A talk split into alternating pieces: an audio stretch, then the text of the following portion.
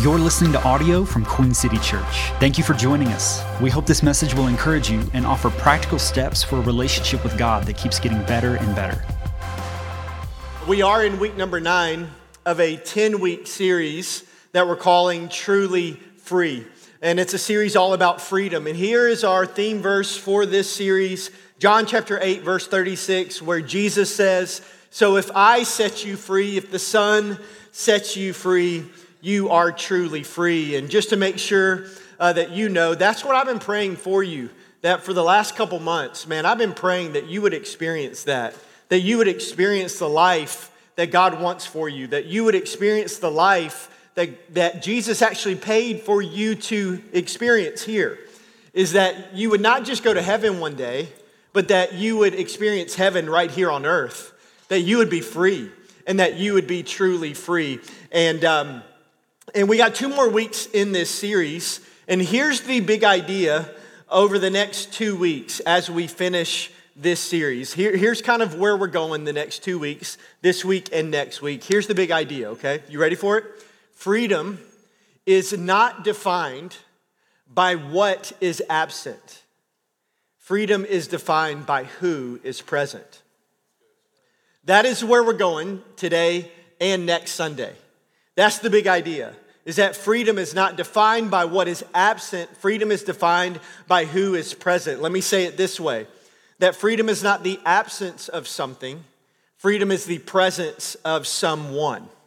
And Jesus actually talks about this in Matthew chapter 12.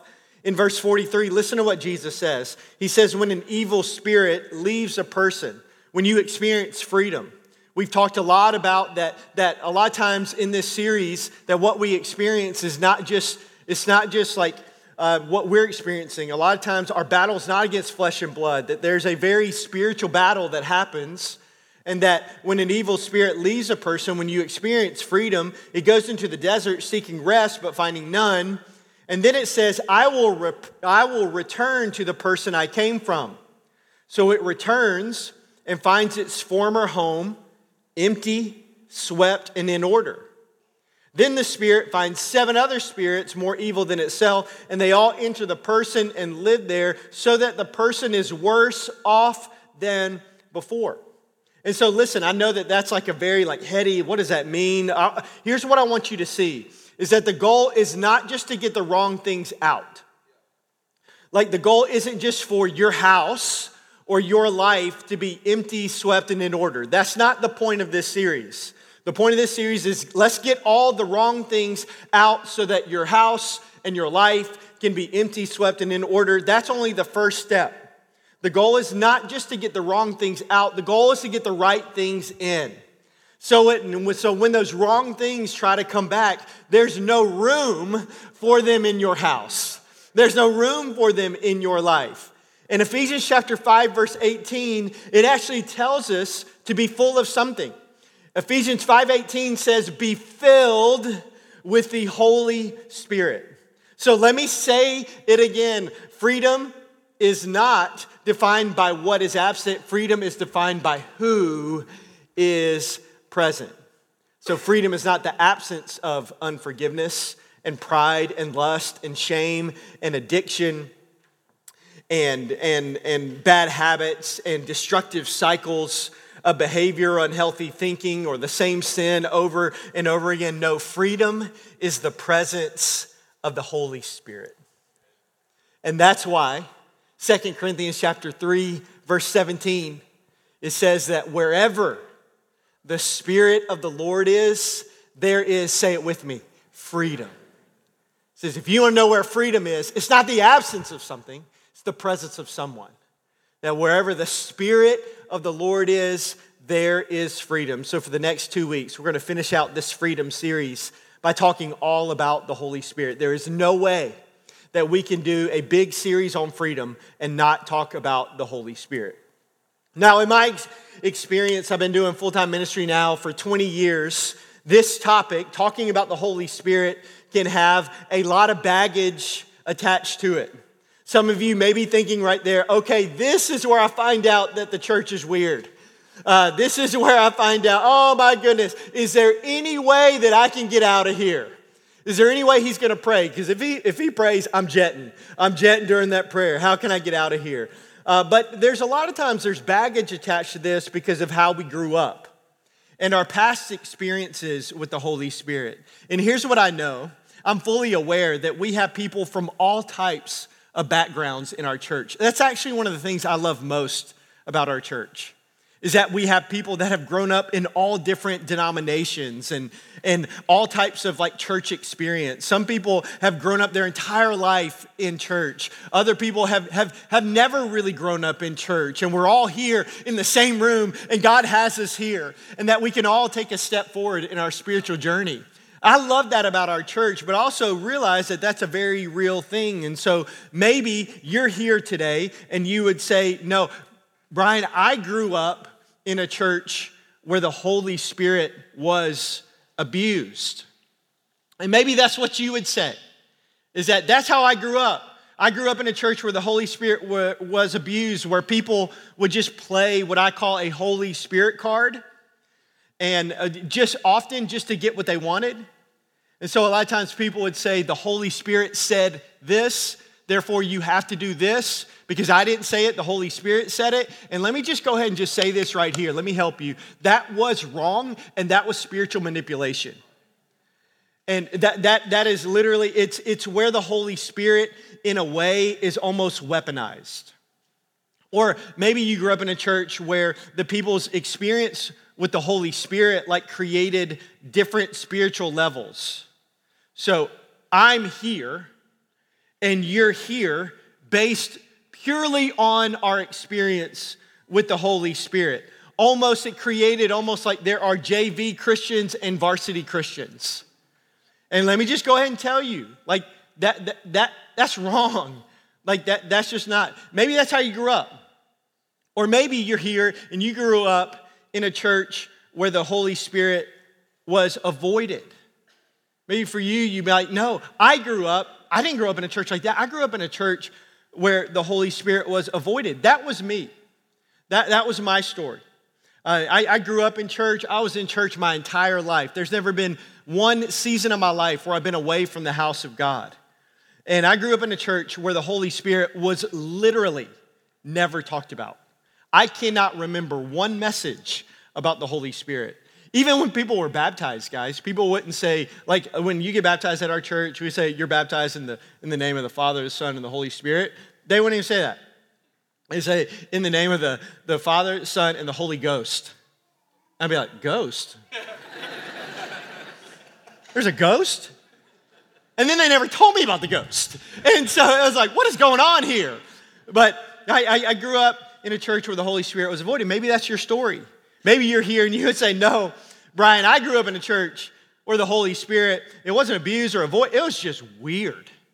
I just grew up in a, where the Holy Spirit was weird, where everything labeled Holy Spirit was just goofy and overly charismatic, maybe a little bit of out of control. And now, as a result of growing up in an environment like that, now anytime the Holy Spirit is brought up, there's like this spiritual stiff arm that you give because things, honestly, were just straight up weird. And let me make this crystal clear the Holy Spirit is not weird, people are weird. But the Holy Spirit is not weird. Let, let's, let's just be honest. Those people would have been weird without the Holy Spirit, right? Because the Holy Spirit is not weird. People are weird. And by the way, don't let something that was packaged the wrong way keep you from experiencing all that God has for you. I think it's very important that you don't let past experience keep you from what God has for you right now. Let me say it this way don't reject something because you had bad information about it. And so maybe you would grow up and you would say, man, man, that, that's how I grew up. But maybe there's a group of people in here that will say, I didn't grow up in church, so I don't know about the Holy Spirit, which means you've just never been taught about the Holy Spirit. And so maybe anytime that that comes up, there, you, may, you may even wrestle with like fear of the unknown or confusion or questions or even doubt about the Holy Spirit. And listen, regardless of your background, regardless of your past experience, regardless of your level of understanding today, regardless of where you are in your spiritual journey, I'm asking you to lean in with an open mind and an open heart to receive all that God has for you over the next two weeks. Are you with me? Are you with me? Will you lean in? Not, not to hear what I have to say, but to hear what God wants to say to you over the next two weeks. And this week, if you're taking notes, which I hope you are, my goal is to simply answer this question Who is the Holy Spirit? That is the question that we're going to answer today. So if you if you're taking notes, would love for you to write that down. Who is the Holy Spirit? And today we're going to primarily be in three chapters of the Bible: John chapter 14, John chapter 15, and John chapter 16. Now, these are three chapters in the Bible, but it's actually one very long conversation that Jesus had with his disciples the night before that he would go to the cross, before he would be arrested, before he would be, be go on the cross before he would do this, he has this long conversation that John actually writes out in these three chapters. And in all three chapters, the main topic of conversation that Jesus keeps bringing up over and over again is the Holy Spirit. And the entire conversation can be summed up like this Jesus says, I'm gonna go away. Like, I'm not gonna be here on earth anymore, but don't be upset because I'm going to send someone else to you. I'm going to send you the Holy Spirit that's even better than me, that's going to always be with you and always help you. In fact, let me show you one verse where he says this John chapter 16, verse 7. It says, But in fact, it is best for you that I go away. Because if I don't, the advocate, meaning the Holy Spirit, won't come. But if I do go away, then I will send him to you. And here's what I want us to see, guys. I want you to think about the significance of this verse. I want you to think about how big of a statement Jesus makes here. This is Jesus. This is the, Son of God. And he says, It's better that I go away so that the Holy Spirit can come. Do you understand the significance and the bigness of that statement? This is the same guy who in Matthew chapter 11, verse 28, he says, Come to me, all you who are weary and carry heavy burdens, and I will give you rest. This is the same guy who in John chapter 6, verse 35 says, I am the bread of life. Whoever comes to me will never be hungry again. Whoever believes in me will never be thirsty. You will have contentment in your soul like you've never experienced before. This is the same guy who said in John chapter 8, verse 12, I am the light of the world. If you follow me, you won't have to walk in darkness because you will have the light that leads to life. This is the same guy who in John chapter 14, verse 6 says, I am the way, the truth, and the life. No one can come to the Father except through me. This is the same guy who in John chapter 10, verse 10 says, I've come that they may have life and have it to the full. This is the same guy who in Matthew, Mark, Luke, and John, he did countless miracles. He healed countless people. He fed 5,000 people on a happy meal. He walked on water. He turned water into wine. And this is the guy who said, Guys, trust me. It is better for me to go so that he can come. Think about the bigness of that statement. He says, There's someone even better than me. There's the Holy Spirit. So, who is the Holy Spirit? Three things, and then we'll respond. Number one, write this down. The Holy Spirit is a person. The Holy Spirit is a person. John chapter 14, in verse 16 through 17, here's what Jesus says He says, And I will ask the Father and he will give you another advocate, talking about the Holy Spirit, who will never leave you. He is the Holy Spirit who leads you into all truth. The world cannot receive him because it isn't looking for him and doesn't recognize him. But you know him because he lives with you now and later will be in you. I want you to notice in those verses, Jesus never calls the Holy Spirit an it. Six different times in these two verses, the Holy Spirit is called by Jesus he or him. In fact, in those three chapters, in John 14, 15, and 16, the Holy Spirit is called he or him 18 different times. So I challenge you when you are talking about the Holy Spirit, when you are thinking about the Holy Spirit, don't refer to him as it. Let me say it this way get the it out, okay? Yeah, like, don't, like, because, because he is not an it. Let me make this very clear. He is not a mystical force, he is not an energy. He is not just the goosebumps that you feel in worship sometimes. He is not an it, he is a person. In church, here's why this is so important. Please, I like lean into this. This is why this is so important for me to teach this part of who the Holy Spirit is. Because if you don't see him as a person, you will never have a personal relationship with him. That's why it's so important. Listen, you will never have a personal relationship with an it. And so I want to encourage you to make sure that we understand that the Holy Spirit is a person, because if we don't see him as a person, you will not have a personal relationship with him. So, number one, the Holy Spirit is a person. Number two, the Holy Spirit is God. Not only is he a person, but he's a person who is God. Now, let's talk a little bit of theology.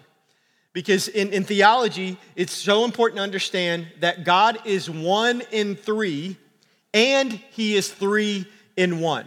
The theological term, it's actually a doctrine in the Christian faith known as the Trinity, meaning God the Father, God the Son, and God the Holy Spirit. Now, this can be very confusing for a lot of people. I mean, people can hear that sometimes and they're like, okay, so let me get this straight. There's one God, but there's God the Father and God the Son and God the Holy Spirit, and they're not that, but they're all God, and they're they're they're three, but they're really one. And just a lot of times it's like, what? Like that can be so confusing. In fact, Tim Keller, he calls it the dizzying doctrine of the Trinity. That's what he calls it. He calls it, man, it's so dizzy. I, I mean, here's how I, I think sometimes in, in GIF. And so this is how I think about it sometimes. It's like when we think about the, I just, I just think of that. It's like, what? The, okay, try to figure out what, is, how does that work? It's, okay, he's God, but he's not. And so, but let me tell you one of the, my favorite parts about my job.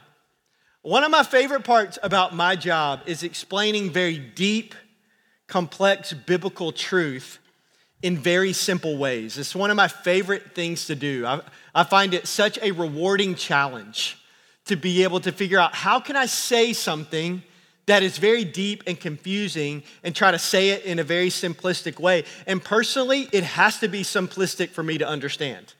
Um, I, I, have a Middle Tennessee public school education. Uh, we did not come in first in any list, and so it's very important for me to be able to explain it on a very simple way so that I can understand it. And so I want, I want to show you this. Here's a diagram that has really helped me wrap my mind around the Trinity. And, and I'm, we're going to put this up there. And I want to encourage you to even maybe take a picture of this because I do not have time to explain all of this. But this has a lot of like additional resources on here and a lot of different scriptures that really helps explain like th- this whole doctrine of the Trinity. I, I think it's really important for us to be able to get it.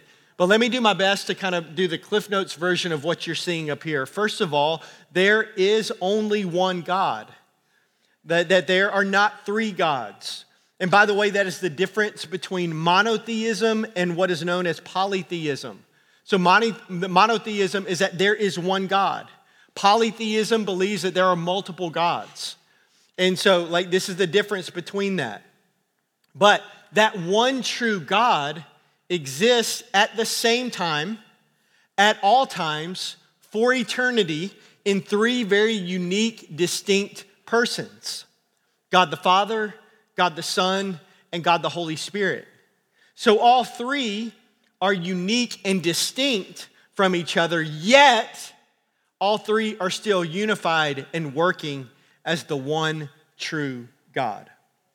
Now, let me be a, a, Bible nerd just for a moment and let me show you a verse in the Bible where all three are present at the same exact time. Luke chapter 3, verse 22, it says, And the Holy Spirit in bodily form descended on him, that's Jesus, that's God the Son, like a dove, and a voice from heaven, who is God the Father, said, You are my dearly beloved Son, and you bring me great joy. One in three, and three in one. God the Holy Spirit, God the Son, and God the Father, all in one verse. And get this, guys, I know it can make your brain come out of your ears a little bit, but all three are God. Let me show you one more verse Acts chapter 5, verse 3 and 4. It says, Then Peter said, Ananias, why have you let Satan fill your heart? You lied to the Holy Spirit, and you kept some of the money for yourself. The property was yours to sell and not to sell as you wish. And then after selling it, the money was also yours to give away. How could you do a thing like this? You weren't lying to us, but to God. In other words, that lying to the Holy Spirit is the same thing as lying to God. Why? Because the Holy Spirit is God. So, who is the Holy Spirit? Number one, the Holy Spirit is a person. Number two, the Holy Spirit is God. And then number three, the Holy Spirit is an advocate. And by the way, I'm so excited to teach on this one today. The Holy Spirit is an advocate. And this is the one that stands out most when you read through those three chapters John chapter 14, 15, and 16. You hear it over and over again. Jesus constantly referring to the Holy Spirit as an advocate. Let me show you three examples. John chapter 14, verse 16. Jesus says, And I will ask the Father, and he will give you another advocate who will never leave you. He is the Holy Spirit who leads you into all truth. Later in verse 25, he says, I'm telling you these things now while I am with you, but when the, but when the Father sends the advocate as my, repre- as my representative, that is the Holy Spirit, he will teach you everything and will remind you of everything I have told you. And then the next chapter in John chapter 15, verse 26, he says, But I will send you the advocate, the Spirit of truth. Over and over again in these three chapters, Jesus uses the word advocate to describe the Holy Spirit. Now, in the original Greek, it's the word parakletos. Okay, let's all get our Greek on this morning and let's all say parakletos on the count of three. One, two, three. Parakletos. Very good, you Greek scholars. And that's the, that's the word. So the New Testament was the original manuscripts were written in the Greek language, and this is the word over and over again. It's this word parakletos, which is made up of two Greek words, para, which means to stand alongside, and then kletos, which means to declare, to call, or to argue. And this word has been translated a lot of different ways. If you read through all the different versions of the Bible, you'll see this word described in a lot of different ways. You'll see the word advocate, like, like in the NLT, what we've been reading. You'll see counselor. You'll see comforter. You might see the word intercessor, and you might see the word helper. But after studying this word, I humbly think that the best way to translate it is this legal advocate or attorney. I think it's the best way, is to stand alongside and argue.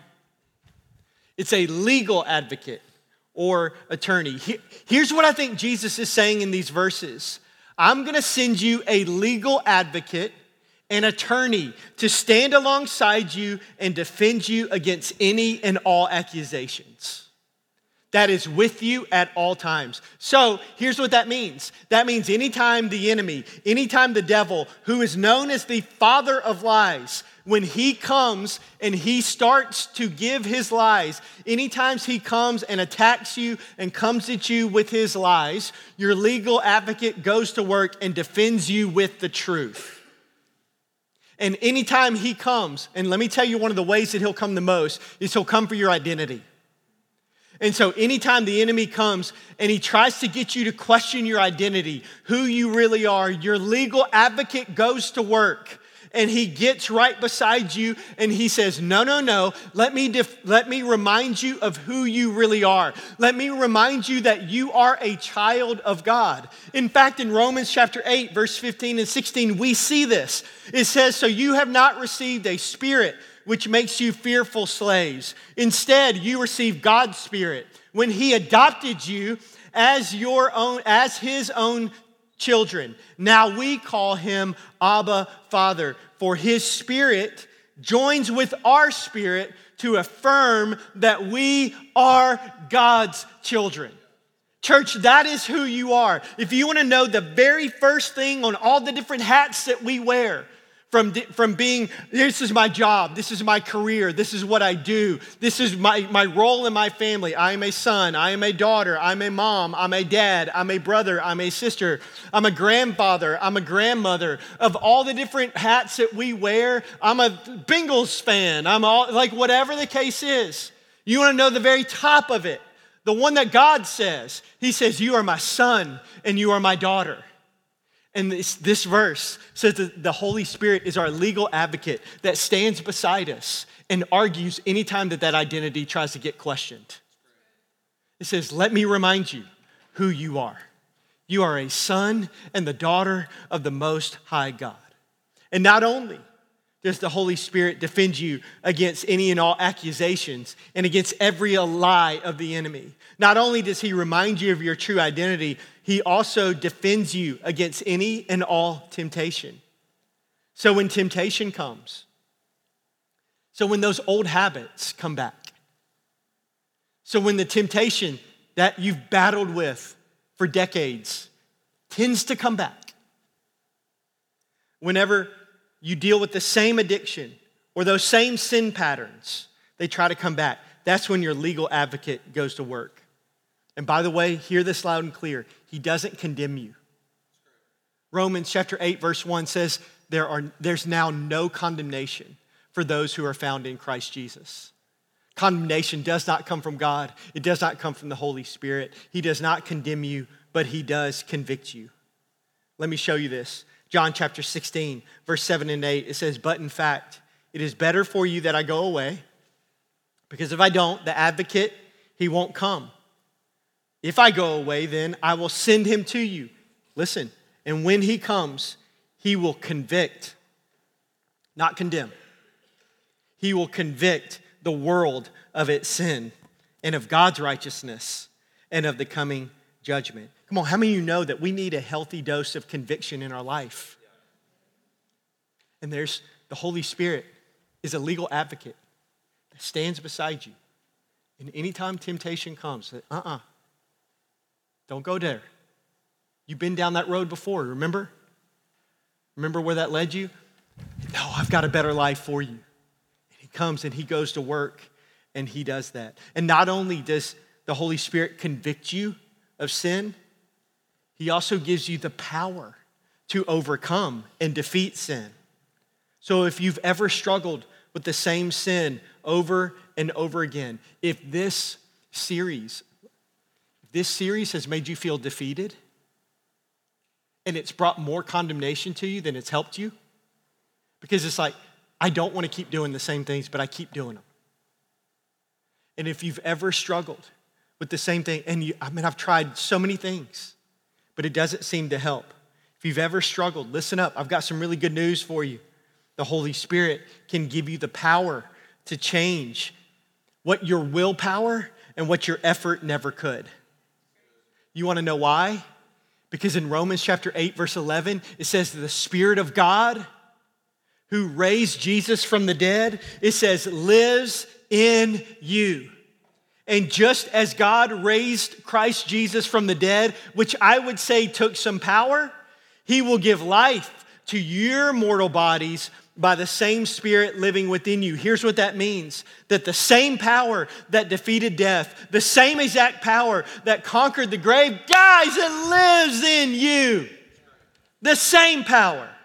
That rose Jesus from the dead over 2,000 years ago, if you are a follower of Jesus, lives on the inside of you. And that means that you have the power to change things that you never thought were possible. But as we end today, I want to make sure that you see one detail that honestly, I don't think I ever thought about until I started studying for this a couple weeks ago. I want, to, I want you to see one very important detail in a verse that we've already read, John chapter 14, verse 16, where Jesus says that the Holy Spirit is going to be another advocate. He doesn't say he's going to be the first advocate, he says he's going to be another advocate. And here's what that tells me there's another advocate, there's a first advocate. So, my question is I'm a very curious person. I don't know if you are. My mind, I read that, and I'm like, so who in the world is the first advocate? Well, I'm so glad that you asked that question because let me show you this scripture. It's a beautiful scripture.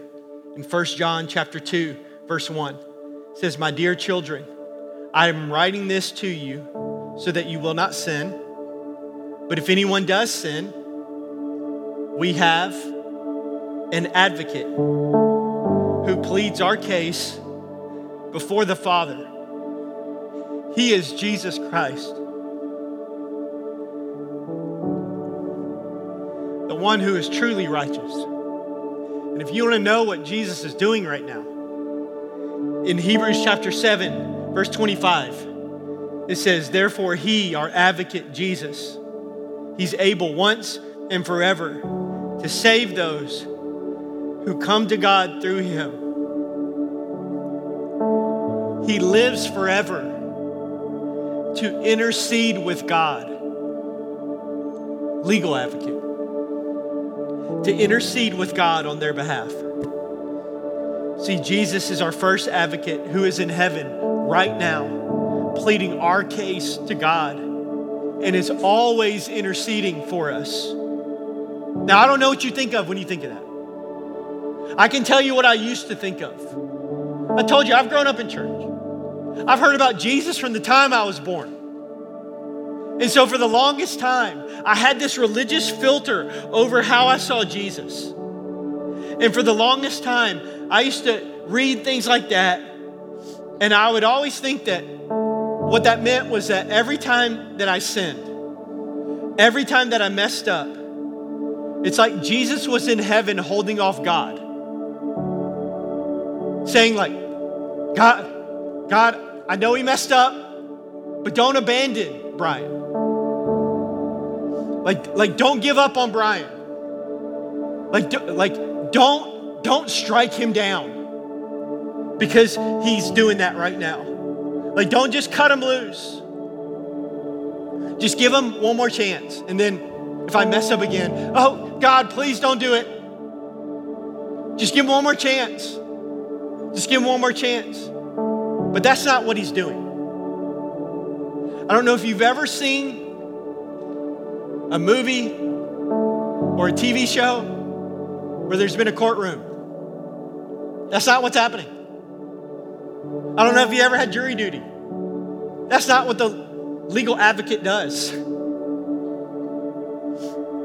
That's not what happens. Because I want you to see this.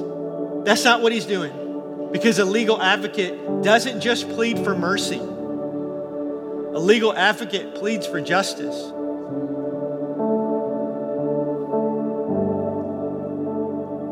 A legal advocate, an attorney, they make a legal case that's based on the law. They're not just begging the judge for mercy. And that's what Jesus is doing. Here's what he's doing He's in heaven right now. And he's saying, Father, you are just.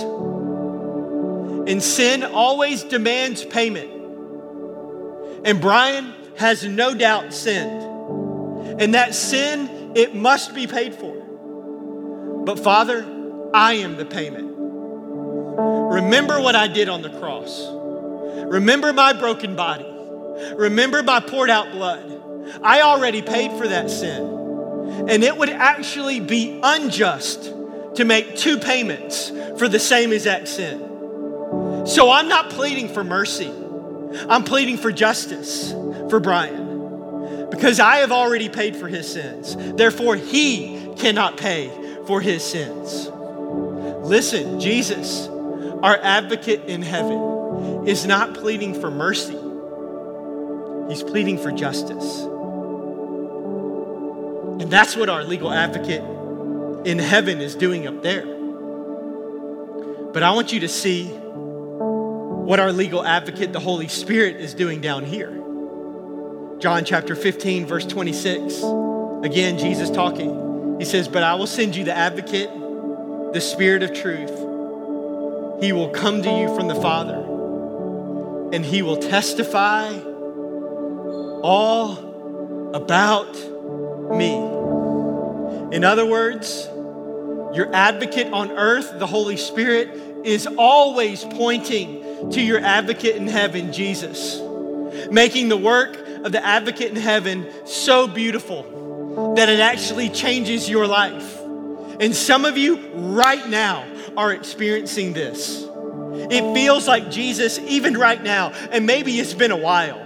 Maybe it's been weeks, maybe it's been years, maybe it's been decades, but it feels like Jesus is straight up chasing after you. And like, no matter what you do, he won't go away. See, Revelation chapter 3 explains it as he's knocking on the door of your heart. I want you to know that is the Holy Spirit at work. That is our advocate on earth pointing to our advocate in heaven. 1 Corinthians chapter 12 verse 3, last scripture. It says no one can say Jesus is Lord except by the Holy Spirit. He's our advocate on earth that is always pointing towards our advocate in heaven. So, who is the Holy Spirit? The Holy Spirit is a person, the Holy Spirit is God, the Holy Spirit is an advocate. If there's anything in your life that we can pray for, please visit queencitypeople.com slash prayer. For the latest updates on our church, follow us on social media at Queen City People or visit queencitypeople.com.